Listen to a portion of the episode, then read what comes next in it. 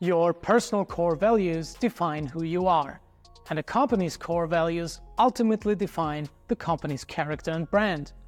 For individuals, character is destiny. For organizations, culture is destiny. Tony Hsieh. Core values and principles describe how you and everybody in your organization go about things.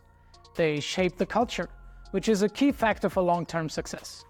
Defining them will help you take hiring and people leading decisions. They will translate to your brand image and influence your marketing and customer service, and how you are perceived by everybody if you take them seriously and actually live up to them.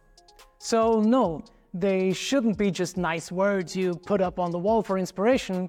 They should be actually helping you and guide your and your team's behavior and attitude.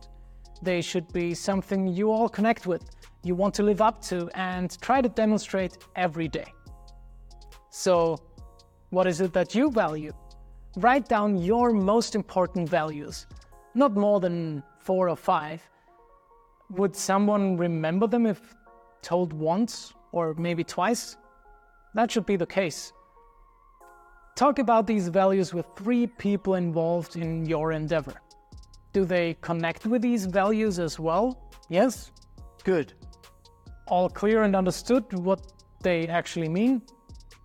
Good. Share your values in the community group on AustrianStartups.com or in the comments wherever you're getting this. This is day eight of the Daily Founder. Let's do this.